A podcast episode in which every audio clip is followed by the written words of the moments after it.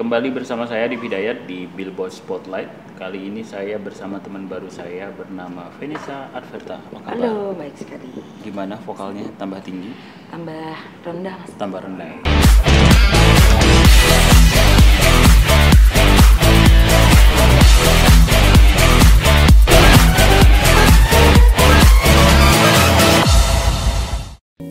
Berjuta kata bahkan lebih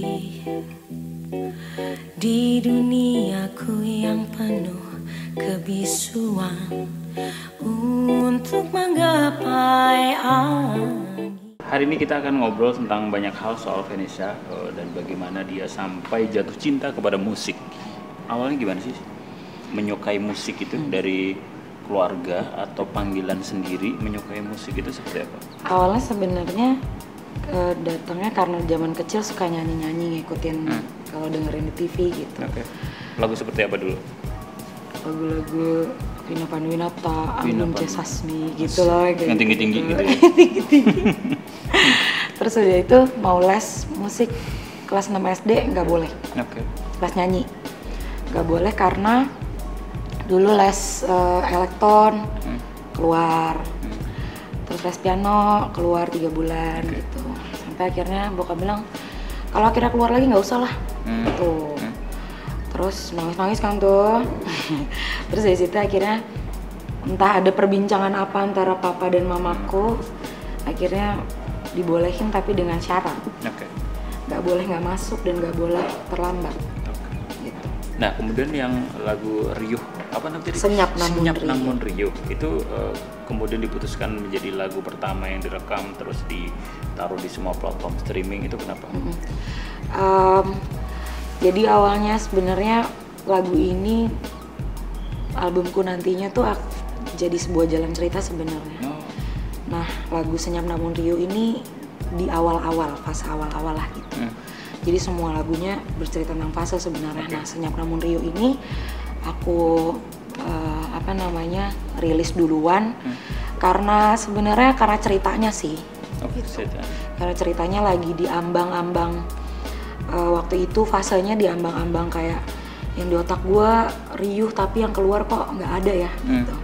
Nah ini tuh harapan untuk gue bisa menyanyikan dan men- bersenandung tentang apa yang gue pikirkan. Gitu. Lagu itu ya. Kalau untuk materinya sendiri, album sendiri, apakah hmm. tahun ini? Plannya? Plannya sih tahun ini. Plannya tahun ini. Plannya tahun ini. Ya akhir-akhir tahun inilah. Akan berapa lagu? Isinya delapan lagu. Termasuk dua lagu yang sudah rilis iya. tadi itu ya. Hmm. Nah dari pengalaman beberapa tahun eh, apa namanya menjadi guru vokal, terus menjadi backing vokal hmm. dan bahkan bernyanyi sendiri. Permasalahan terbesar vokalis-vokalis Indonesia itu apa sih? Makanan jorok atau malas berlatih hmm. atau apa? Masalah terbesar ya. Hmm. Yang sering, ah ini lagi, ini lagi cacat nada. Seperti enggak, enggak juga sih. Kalau misalnya masalah falas dan enggak itu kan subjektif yeah, sebenarnya, yeah, yeah, itu udah yeah. dari risetnya. hmm. uh, Tapi masalah terbesarnya adalah di saat kita mau jadi orang lain. Oke, okay, itu yang akhirnya membuat dia terjebak ya? Iya, yeah. okay. Jadi kayak kita bingung akhirnya. hmm. Ini gue nih yang mana sih sebenarnya gitu. hmm. Karena setiap orang sebenarnya punya timbre yang berbeda kan? yeah, yeah, yeah, yeah. Mungkin ada sedikit banyak kesamaan, iya. Kuncinya mungkin sama gitu ya. Heeh. Kuncinya sama atau berbeda. Iya, timbrenya pasti berbeda. Hmm. Karena setiap orang punya karakter yang beda juga. Bahwa nyanyi itu bukan tentang suara aja, hmm. tapi gimana cara kita menanggapi sebuah hal dan segala macam gitu. Hmm. Jauh uh, dari maksudnya lebih besar daripada hanya sekedar bersuara gitu. Hmm.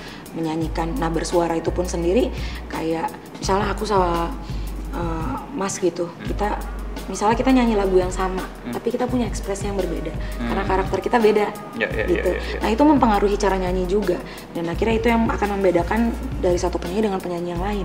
Oh, okay. Gitu sejauh ini sih yang aku pelajari begitu. Kayak gitu ya. Gitu. Oke. Okay. Nah melihat lagi kepada uh, tren sekarang nih, kalau hmm. menurut Vanessa sendiri menikmati musik Indonesia sekarang tuh melihatnya seperti apa sih? Uh, apakah beragam ataukah gitu-gitu aja hmm. ataukah uh, seperti apa pendapatmu soal? Kalau aku Indonesia pribadi sendiri? Sih sebenarnya gini, uh, kita punya topik yang lebih beragam sekarang. Okay. Gitu. Topiknya bukan nggak nggak nggak misalnya cinta-cinta dong, hmm. gitu.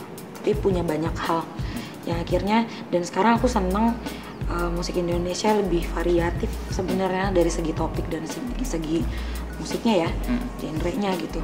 Uh, terus kalau aku pribadi merasa uh, kita bisa ada musik-musik yang nggak, yang bisa me, apa ya, me, men-trigger kita untuk punya interpretasi sendiri-sendiri gitu. Okay.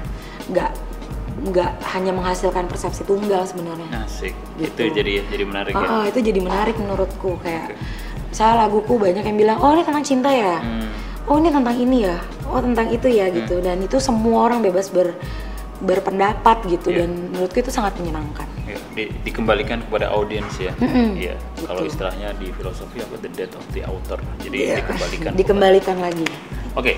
Kalau dari Venisa sendiri, uh, misalkan ditanya tiga tips supaya vokal kita uh, terlatih, atau misalkan dari orang yang nggak bisa menyanyi, kalau dia pengen nyanyi sendiri, apa sih yang harus dilakukan? Pertama harus berani. itu itu itu berat. Berani, yakin. Berani, yakin.